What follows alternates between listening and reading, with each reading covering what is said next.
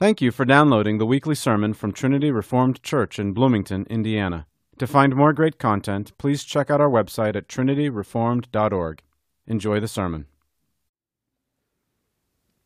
Good morning. My name is Sion, and I'll be reading for today's scripture reading from Acts 28. So please follow along in your Bible or on the screen above. Acts 28.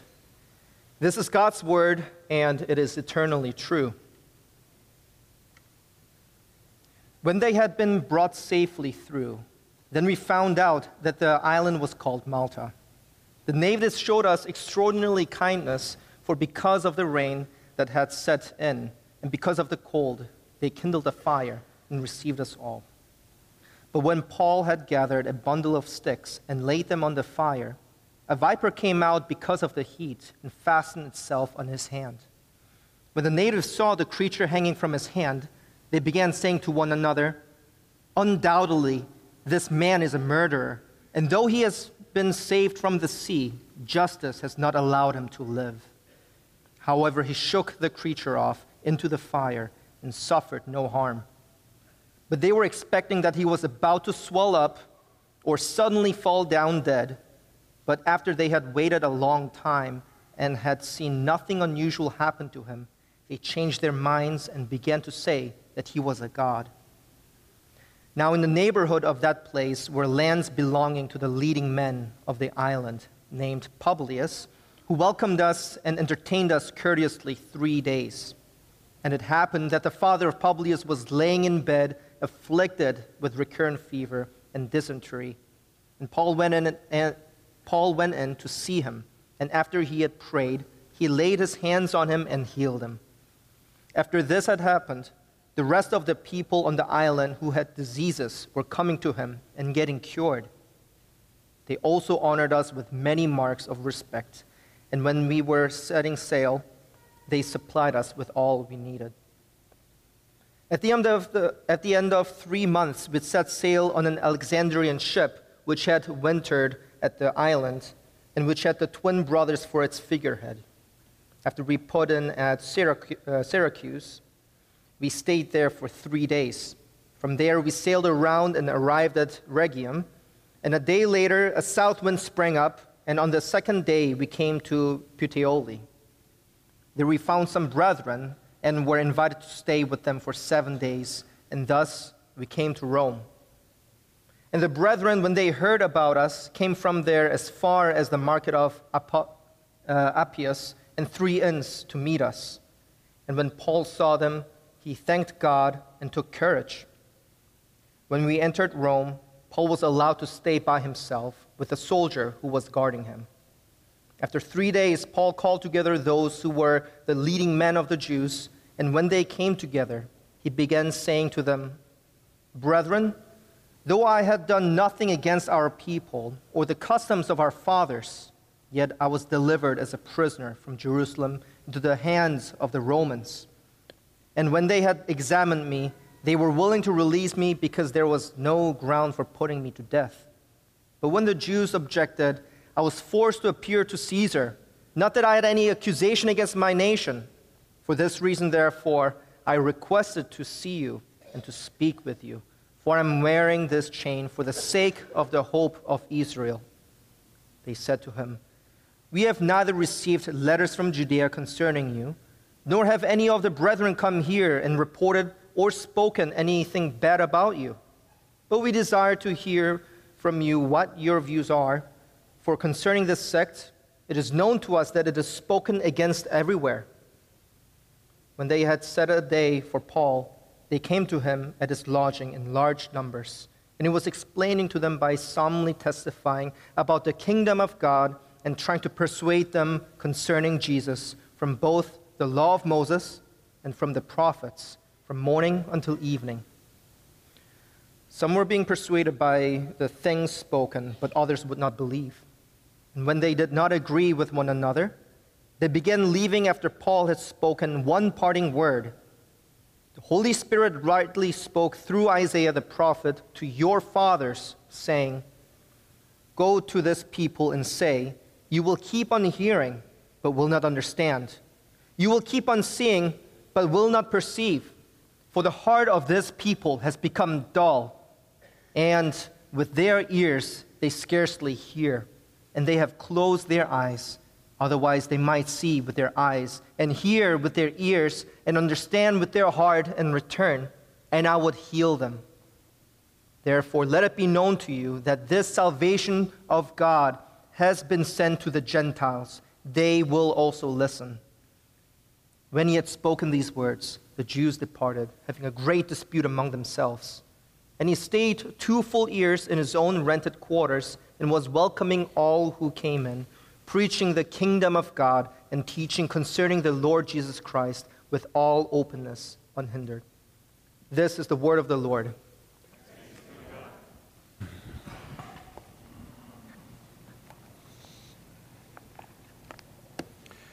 Thank you, Sion.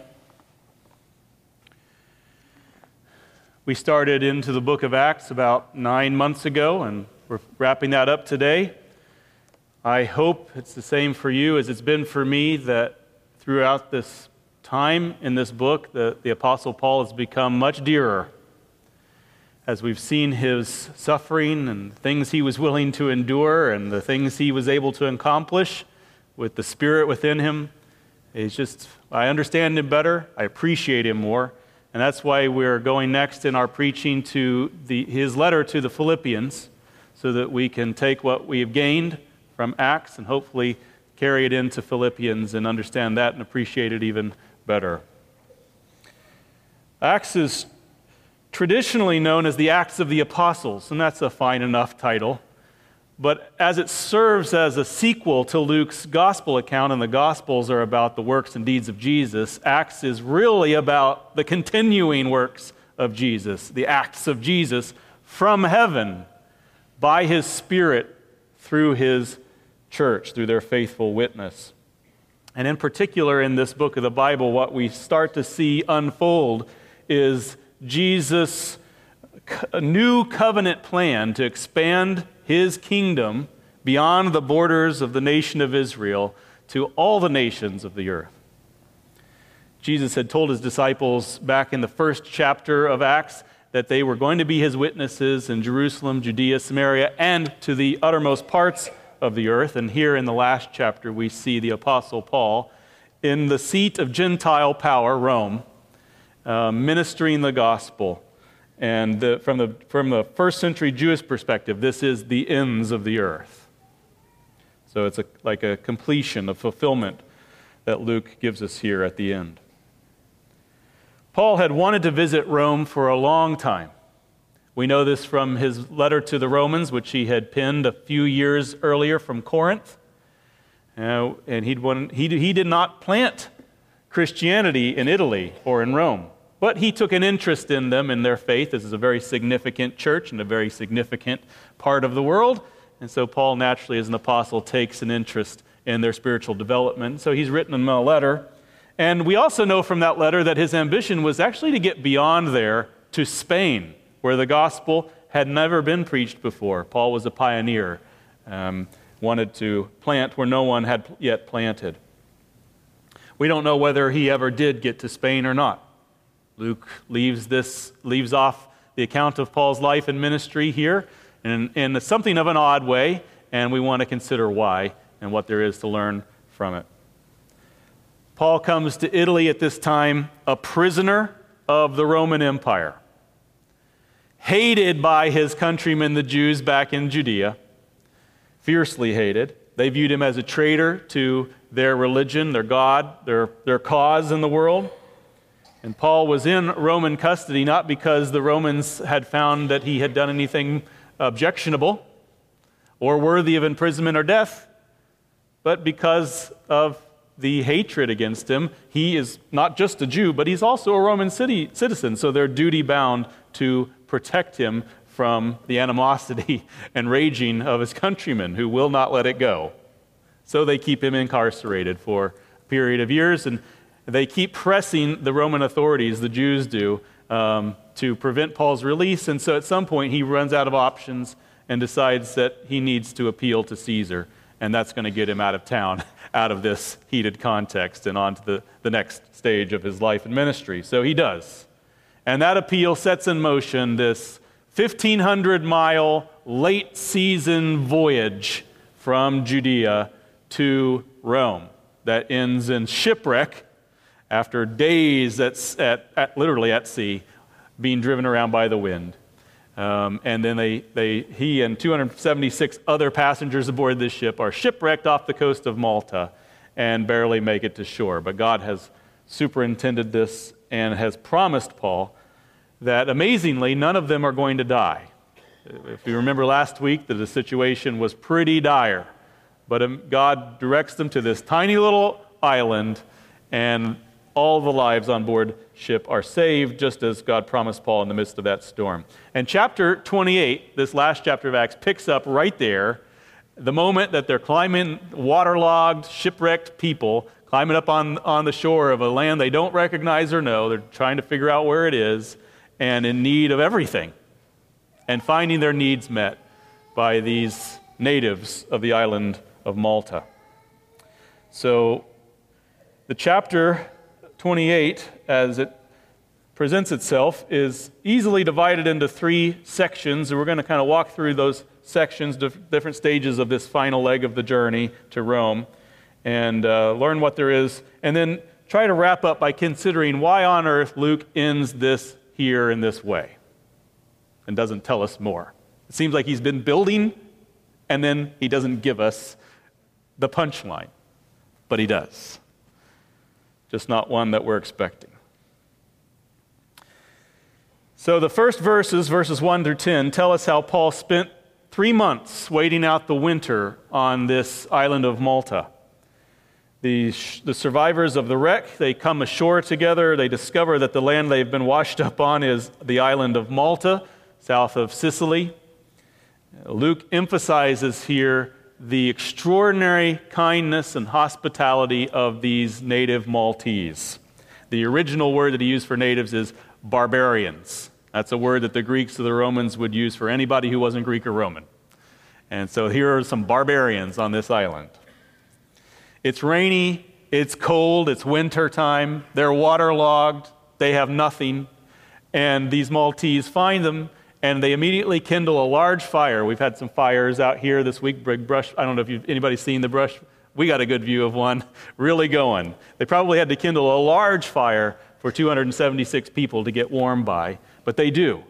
And this is the first of a number of different pretty significant acts of hospitality and kindness that Luke records here being shown to Paul and the other destitute people. Luke tells how Publius, the leading man of the island, welcomed and entertained them courteously for 3 days in verse 7. So there's the fire, then there's Publius and his entertaining them for 3 days courteously. And that led also to Paul having an opportunity to do him a good turn and healing his sick father, which led to an open door for all kinds of ministry on the island during these 3 months as people come with their sicknesses and their needs to be healed of Paul. And we can trust that Paul also ministered the word of Christ to them and taught them about the Lord. Then also Luke adds in verse 10 how the islanders honored them with many marks of respect. They didn't just put up with them. They showed them honor and cared for them, met their needs, and when we were setting sail, they supplied us with all that we needed. That's really remarkable. I experienced this once in my life. When I was 10 years old, our house burned to the ground, and we lived in a community with our other relatives out in the country, so each had adjoining farms, and so we were up at Grandma's house in the living room watching the house burn across the field at night in the winter. And within just a couple of hours of us sitting there, afraid and wondering what on earth this means, some kind person showed up, who knew this was going on, showed up with a basket full of their kids' clothes that they had culled from the closet. Not the old stuff, the new Nike sneakers. Filled a basket with stuff they thought we might need because they knew we had nothing. And they showed up and they put it in the front door. It was amazing. This is the kind of measure of kindness, hospitality, care being extended by these unbelieving, barbarian Maltese. Now, there's a lesson for us in this, and that is unbelievers are people. Unbelievers are people. And as people, mutual bearers of God's image, they are capable of feeling sympathy and pity and concern for each other. The image of God that's resident in them may be twisted and corrupt. It is. It may need to be regenerated, renewed by the power of the Holy Spirit. They may be and are enemies of God.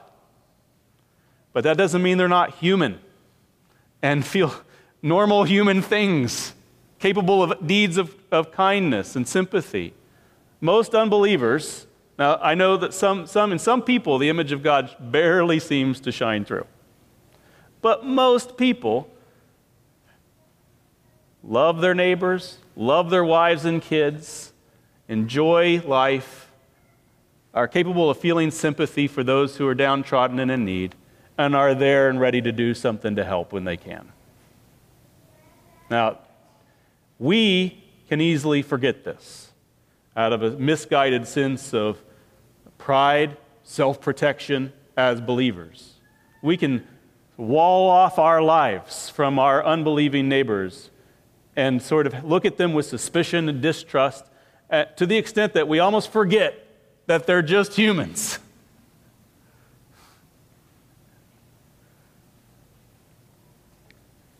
And certainly when we see them capable of doing, these islanders, extending such deeds of kindness and hospitality, and we can see that in our lives today. I remember some of my relatives got bikes donated from their neighbor. Remember that? When we see such deeds of kindness being extended by unbelievers toward us, well, we should not be outdone. We should be ready to extend kindness towards them as well. We have all the more reason because of all that we know and all we have been given from the Lord. Do you hear what I'm saying? I know my own heart well enough to know that I can easily talk myself into prejudices and self-protection mode from the unbelievers around me and figure out ways, even seemingly pious ways, to insulate my life in such a way as I have to have very little interaction with them or ever have my needs exposed such that they could do me a kindness or know their needs such that I could do them some. And this is not how we should live. It's not how Jesus lived and ministered. It's not how Paul lived and ministered. And it's how Paul in his writing says, when he's writing to the Corinthians, in 1 Corinthians, he says, so I wrote in my first letter, we have a letter that's been lost. We don't know it. The very first letter, the actual first letter of the Corinthians, we don't know. But in what we know as 1 Corinthians, he says, I wrote to you earlier not to associate with any, this is my paraphrase, anybody that's a sinner. I just want to make myself clear. I was referring to any so-called brothers. I was not in any way referring to people of this world. Because you'd have to go out of the world in order to do that. No, that's not what I mean at all. I just mean don't associate with any so-called brother who's living in open sin like that. Okay? So this is how we are to be. Open towards our community. Willing, ready to get to know them. To take an interest in their life. To care for them. Yes, to preach the gospel. They desperately need it. And let's not forget that they put their pants on one leg at a time like you and me. That's what I'm trying to say. There's a lot in common because we share the image of God. And there are other evidences of the image of God that's resident in man that we see here in these islanders beyond just acts of kindness that Luke draws our attention to. As Paul is helping gather sticks for this fire to warm people, he gathers sticks and he lays them near or on the fire, and this viper is startled or warmed or something by the heat, and it jumps out and attaches itself to Paul's hand. And how do the islanders respond? What's their basic assumption about what's going on and their worldview? This is a guilty man.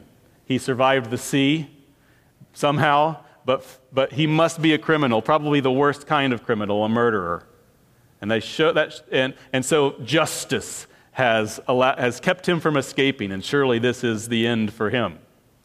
And Calvin says in his comments about this that this is a sign of piety on their part, of this innate spiritual knowledge that they can't escape, because they read into the world and understand the world as having this principle of retributive justice, and a knowledge that some crimes and some sins are so horrible that they are worthy of death, and that there are forces in this world, moral laws that govern man, and forces in this world that are ready to keep him accountable to those laws. And there's a basic, underlying, deep-seated, irrepressible religious impulse and piety in these people that you can actually, if you have ears for it, even among atheist people in this town, hear a lot of. I remember one time I had a health condition when I was in college, and this avowed atheistic, filthy-mouthed violist teacher at my music school, when they saw me after weeks of being hospitalized for the first time, came up to me and said, "That was so scary. We've been praying for you." Well, I'm not saying that her prayers were heard, but that there's a religious impulse in man that's irrepressible. God has written on our hearts His law and the knowledge of Him, and at times it comes out, even if we're avowed atheists. We can't repress it. It's there. They have this in them. Even though they're wrong about Paul's guilt, they are right about the nature of the world to a degree. Paul is miraculously protected from this snake bite. God has further plans for him. He's promised him he's getting to Rome, and this snake's not getting in God's way. And so Paul just sort of shakes it off like it's no more than a nuisance into the fire. And so we were talking about this in staff meeting, that you've probably forgotten that you've probably thought I forgot this was Father's Day, and we decided that we would go ahead and have the last sermon of Acts instead of a special Father's Day sermon, but we didn't want to leave you without a Father's Day lesson. So here you go, dads, okay? Next time that you are washed up on shore after your ship goes down and you're cold, it's in the middle of winter, and you're at the mercy of islanders who kindle you a fire, and out of the fire jumps a snake and attaches itself to your hand, you shake that puppy off, okay? That's what the Apostle Paul would do.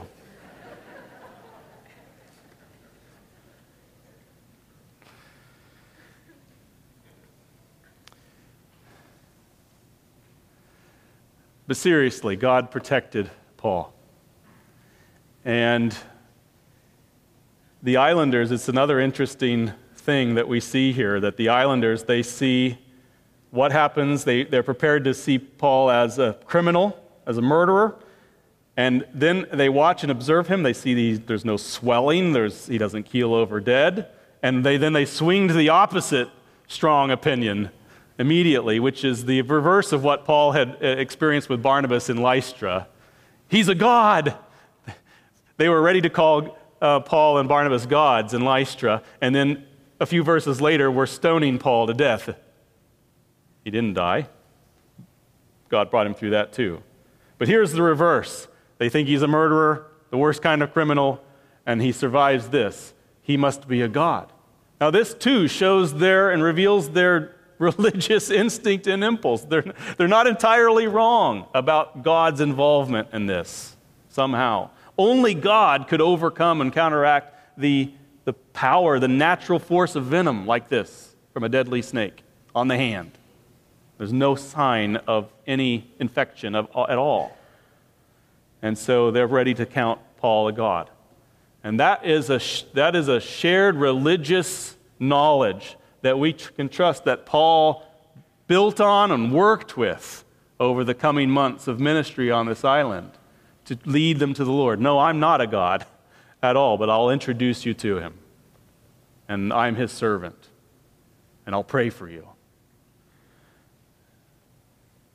And then historians actually count this or look to this time, this period in Malta's history, as the birth of Christianity on the island.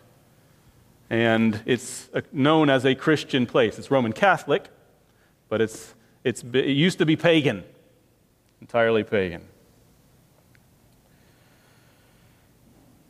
The next verses, 11 to 15, explain how the voyage resumes and progresses by sea and land to Rome.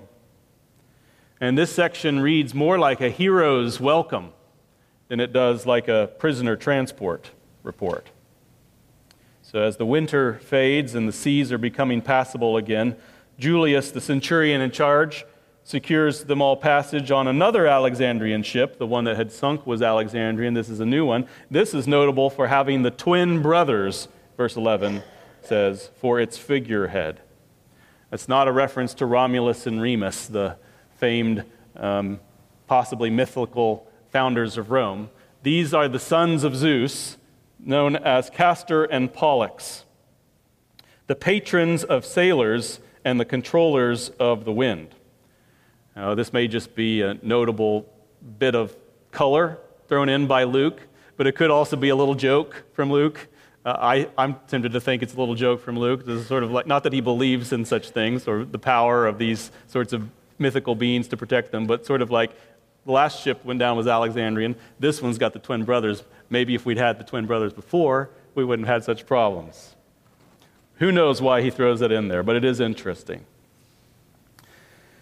So from here, they sail north to Syracuse and Sicily. If you put the map up there again. So we followed, in the 27th chapter, we followed this line of Paul's journey all the way from the far right in Jerusalem or Caesarea up and around to the island of Malta. And that's where they have spent the last 3 months on Malta. Now they're sailing north to Rome, and they stop at Syracuse. And then from there to the first stop in Italy, Regium, which is right there on the toe of the boot, and they quickly get a favorable wind there in Regium, and they sail in one day up to Puteoli. I don't know how to say it. We needed Curtis or Don. And here in that place that I won't try to embarrass myself by pronouncing again, they meet with some brethren. And these brethren invite them to stay with them for 7 days. And there's no way Paul could have gotten away with that if Julius hadn't just indulged him this invitation. And who knows, maybe Julius himself had a reason to stick around, or maybe he's become a Christian and wants this season of encouragement from these folks, is eager to fellowship with more people who share this faith. I don't know, it's not said, but they stay for 7 days being cared for and ministered to by these brothers. And this is the beginning of a sequence of warm welcomes by the Italians. These are the first Italian believers on their soil that Paul has encountered. He's written them a letter. He has put his best efforts into this letter. It is his masterpiece, the letter to the Romans. It's his great theological treatise. He's put his heart and soul into this thing. He sent it off with somebody else to be delivered there. 2 or 3 years goes by. He has no idea what they thought of it, how they received it, whether they even got it. He doesn't know. You know those emails or those texts you write that go unresponded to for like 10 minutes, and you're like wondering, you got butterflies in your stomach, you got regrets, you read it again, did I say the right, is that going to make sense? He's got 2 years to figure this out and to think about it and to wait and wonder. And there's these signs of incredible acceptance and joyful reception on the part of these Italian believers. The first one is this 7 days of hospitality.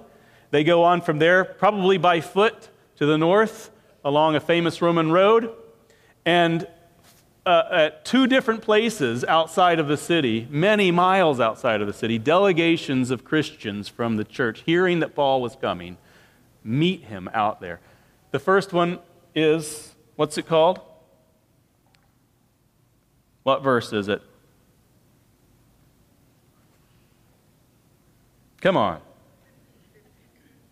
15. Market of Appius. That's 40 miles from the city of Rome.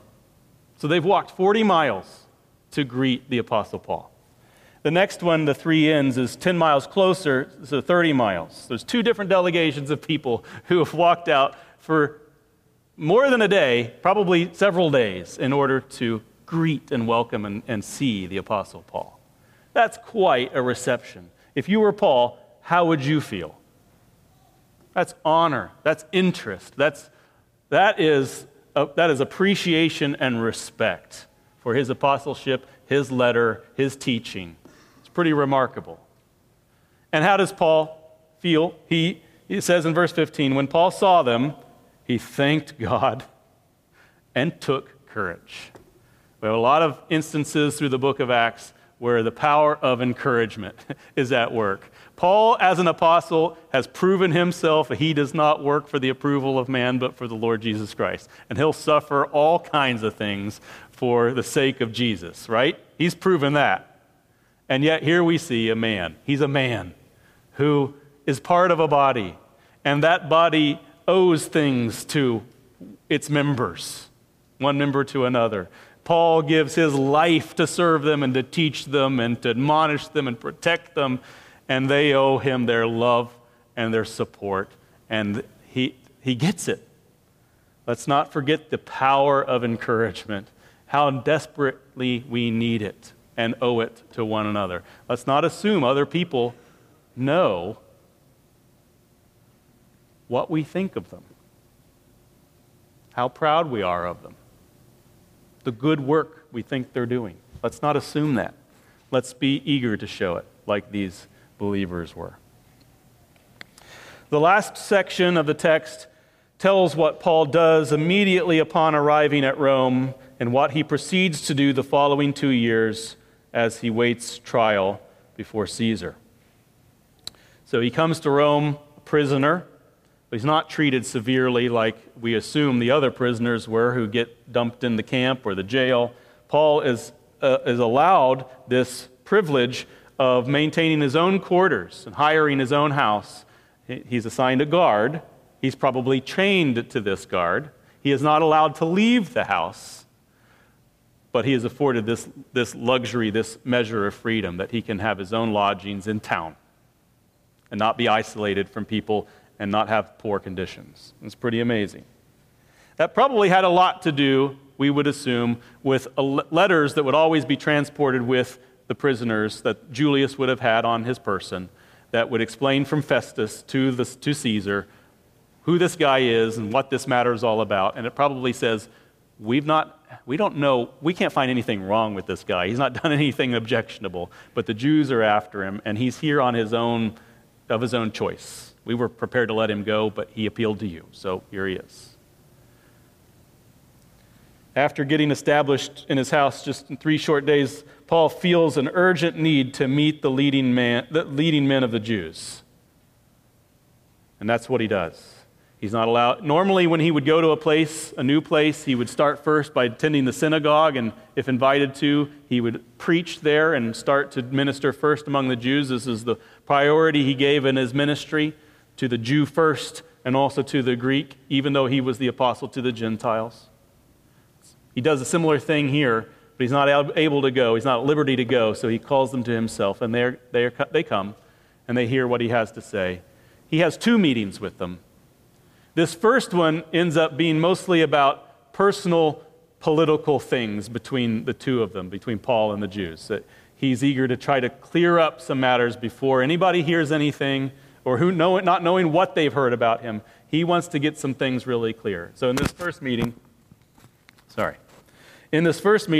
he tries to get, here's my summary of the 4 points he wants to try to get across.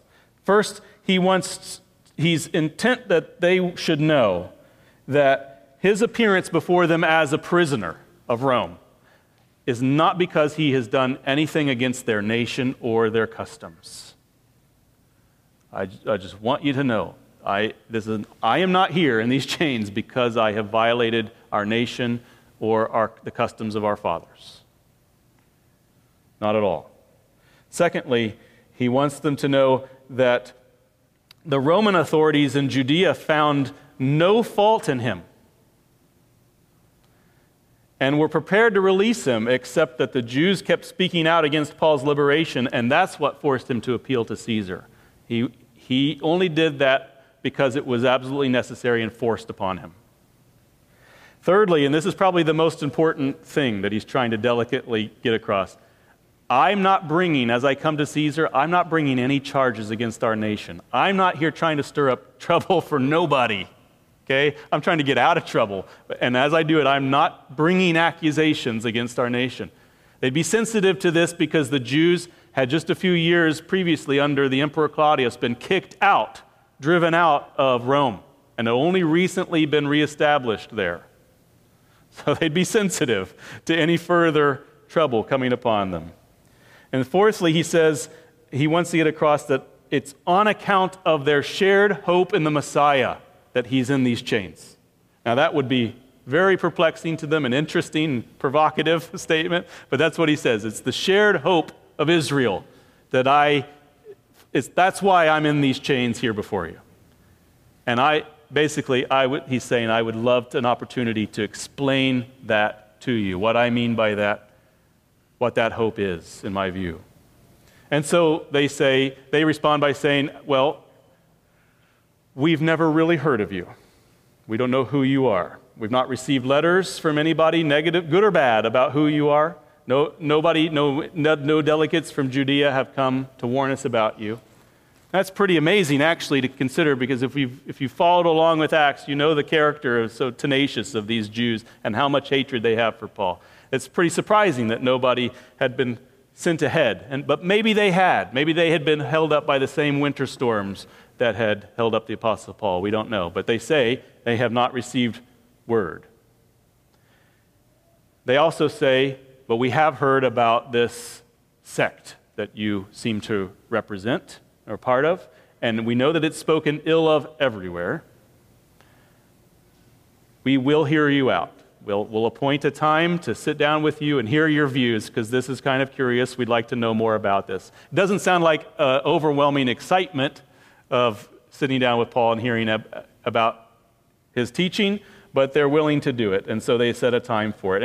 And this next meeting with Paul is much more attended, larger attendance here. It says in verse 23 that they came to him at his lodging in large numbers, and he was explaining to them by solemnly testifying about the kingdom of God, that this would be the essence of his teaching and his view, that it's a spiritual kingdom, that it's not coterminous with the boundaries of Israel, that it's a spiritual kingdom that extends to all the peoples of the earth. So he taught them about the kingdom of God and about how Jesus, the suffering servant who rose again, was the fulfillment of all the messianic promises of the Old Testament scriptures. He wasn't just lecturing to them about these topics.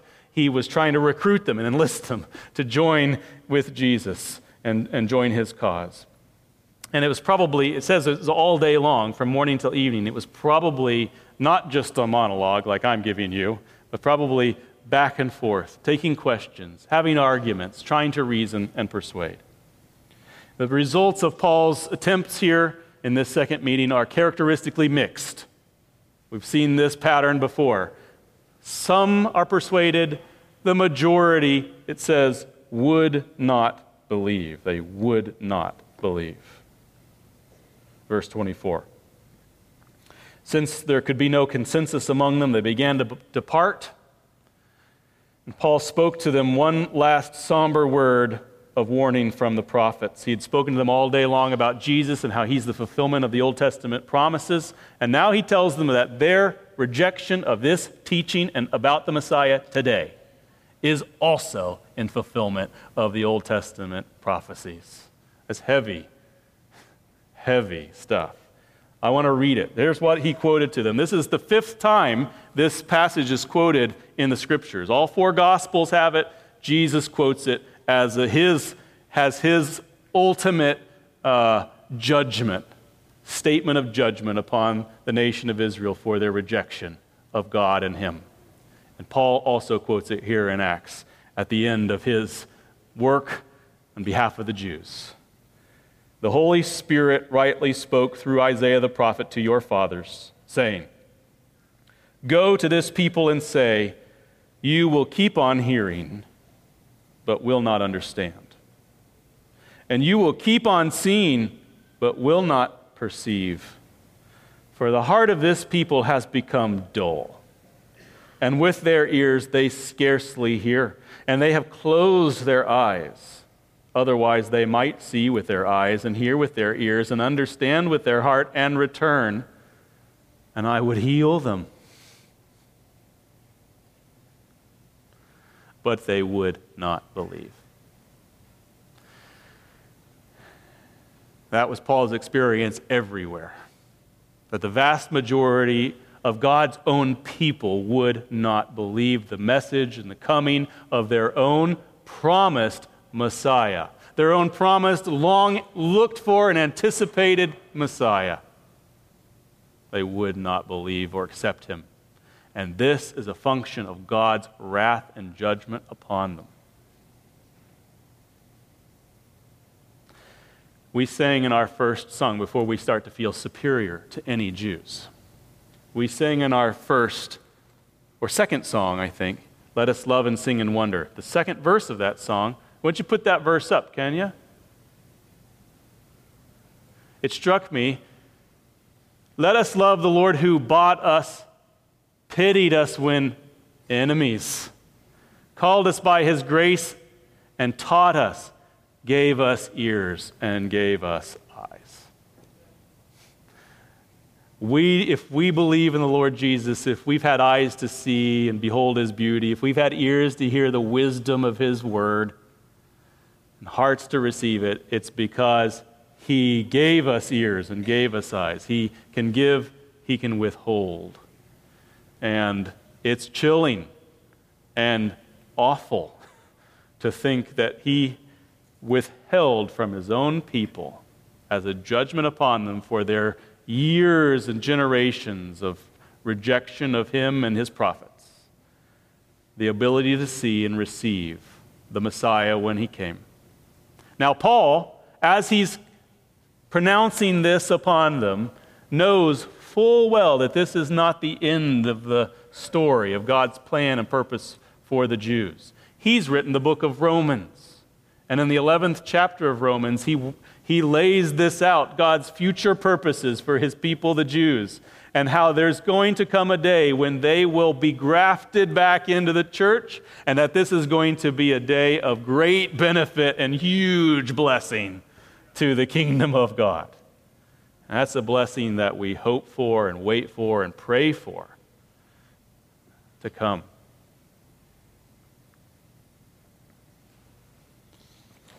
But this final statement of Paul's against his countrymen marks the apparent end of his attempts to show them priority in his missionary efforts. From now on, he's going to the Gentiles, and, verse 28, they will also listen. They will listen. And that is also what we see. Not every Gentile hears and believes, but by comparison, multitudes. Multitudes.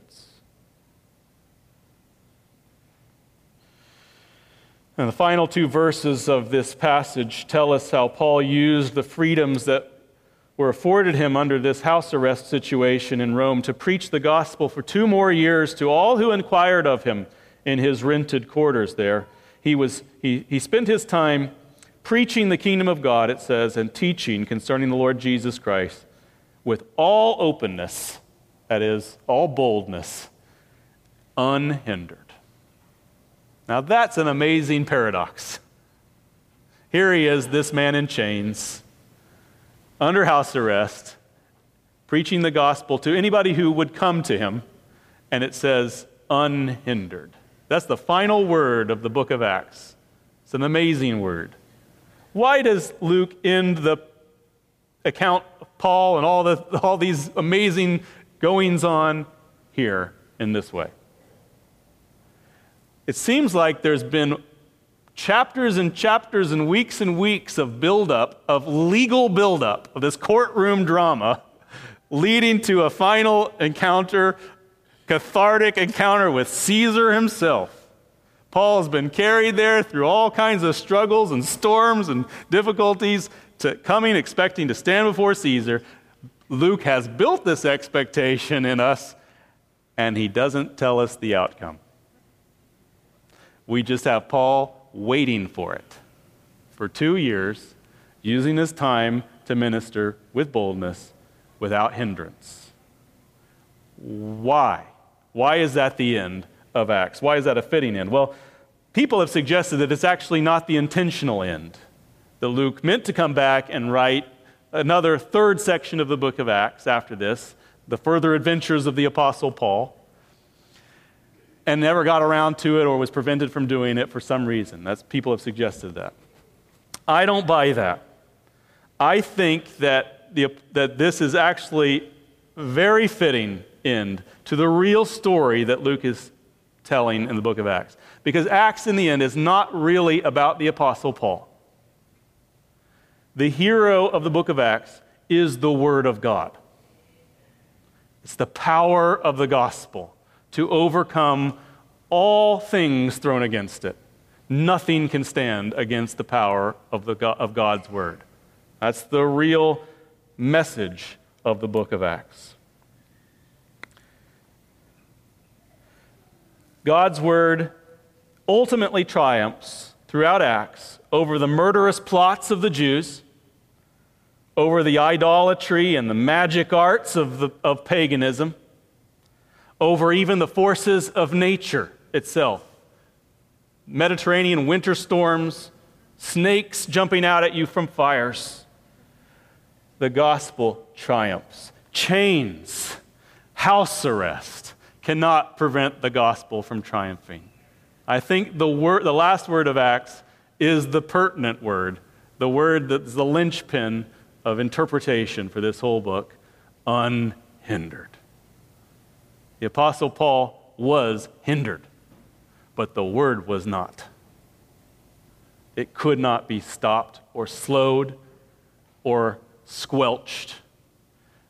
Paul, writing to Timothy, probably some years after this, says, "Remember Jesus, Timothy." Let me read it to you. He says, "Remember Jesus Christ, risen from the dead, a descendant of David, according to my gospel. Remember him, for which I suffer hardship, even to imprisonment as a criminal. But the word of God is not imprisoned." As we're going to see in the early part of Philippians, which he writes during this period, we believe, he says to the Philippian church, "Oh, don't worry about me," because this is actually turning out for the further progress of the gospel. In fact, the whole Praetorian Guard knows I'm here suffering for Jesus, because they're chained to me every day on a rotating basis, and I talk to them. It's just beautiful. This is the message of the book of Acts. God's word is unstoppable. It's powerful. It overcomes, just as God promised it would in Isaiah 55, where he says, "So will my word be, which goes forth from my mouth. It will not return to me empty, without accomplishing what I desire, and without succeeding in the matter for which I sent it." So Luke's purpose in writing Acts is to show, primarily through the life and the ministry and the faith of the Apostle Paul, but also through the life and ministry and faith of others before him, that the gospel is irrepressible, unstoppable, unsquelchable. The message of the kingdom cannot be restrained. In fact, attempts to restrain it or suppress it result in its furtherance. And opportunities for God to laugh at his enemies. My favorite example of that came back in chapter 5 of Acts, where the apostles were put in prison because they wouldn't obey the order from the Jews to keep silent about Jesus. They kept it up, and they were healing people, and people were coming to them in droves. And out of jealousy, they put them in prison the next morning, expecting to put them on trial and settle this matter, teach them a lesson. Well, in the night, an angel comes and opens the gates. Nobody knows this is being done. He leads them out of the prison, and the angel says to them, "Go to the temple and teach the people all the words of this life." So they go, and in the morning, that's where they are. Meanwhile, the council gets together to put these guys on trial. They ask the prisoners to be brought in. Nobody can find them. Where are they? They're bewildered by this. They're arguing about it, trying to figure it out. And somebody runs in saying, "Those men you put in prison are in the temple teaching the people." God laughing at his enemies. The word of God cannot be stopped. Now, when his servants open their mouths in faith and boldly declare the truth, they suffer. And that's no joke. Paul suffered more than just about anybody for the sake of the Lord Jesus. In fact, when Paul was called to believe and appointed as an apostle, the words pronounced over him, "I'm going to show him how much he must suffer for my sake." Suffering is part of the deal. But look at the power and the life that springs from their proclamation, setting free prisoners, healing the sick, overwhelming the forces of darkness. This is where it's at. This is the kingdom of God. And it is furthered and depends on and is built and grows by the word of God declared in boldness.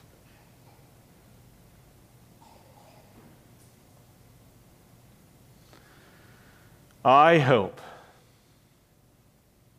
that we will grow in boldness. I hope we have grown in boldness as we have walked through this history with the apostles and seen what God can do, what God is not hindered by, seeing that suffering is actually to be seen as a badge of honor and rejoicing, not to be spend our lives in fear of or isolating ourselves from, but to be accepted in faith, for the sake of the hope of the kingdom of God and its great advancement in this world. Do you want to be a part of the kingdom of God and its growth and advancement? I do.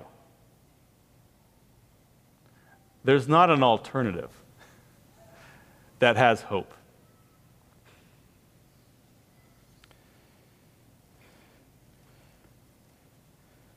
We were talking in staff meeting about this passage and about reflecting on Acts and what we hope it's taught us. Pastor Weeks was saying, I think we tend to think that I guess Bloomington just belongs to Alfred Kinsey. I guess my neighbor is just the way he is. I think that's how we tend to think, that there's nothing really that can be done about that. And then Pastor Weeks says, but no, he's somebody you can talk to, your neighbor is. And you can talk to him about the kingdom of God and about the Lord Jesus Christ. Is God in the business of changing lives? We saw it in the book of Acts. He's still up to it today. And we are living testaments of that in our life. Amen? Now, let's have faith that God would use us to be vessels of his mercy through proclaiming the truth of his word in this community. May he change us further into courageous advocates of his truth. Let's pray. Heavenly Father, we thank you so much for this study, the book of Acts, and all that you have revealed and taught to us, and I pray that it would resonate in our hearts and teach us more and more to be like you. I pray that you'd pour out your Holy Spirit upon us, and that you would make us bold in proclaiming your truth, and that you would raise up from our midst evangelists,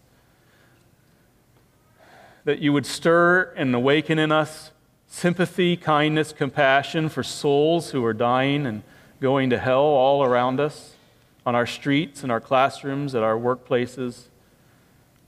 Oh, Father, I pray that you would inspire in us an evangelistic zeal, in me, that I would do the work of an evangelist, and that all of us, Father, would do more for your kingdom and glory, and not be afraid of rejection or harm, but live for your approval and have our eyes fixed on your kingdom and heaven and not on the temporary things of this world. I pray this in Jesus' name. Amen.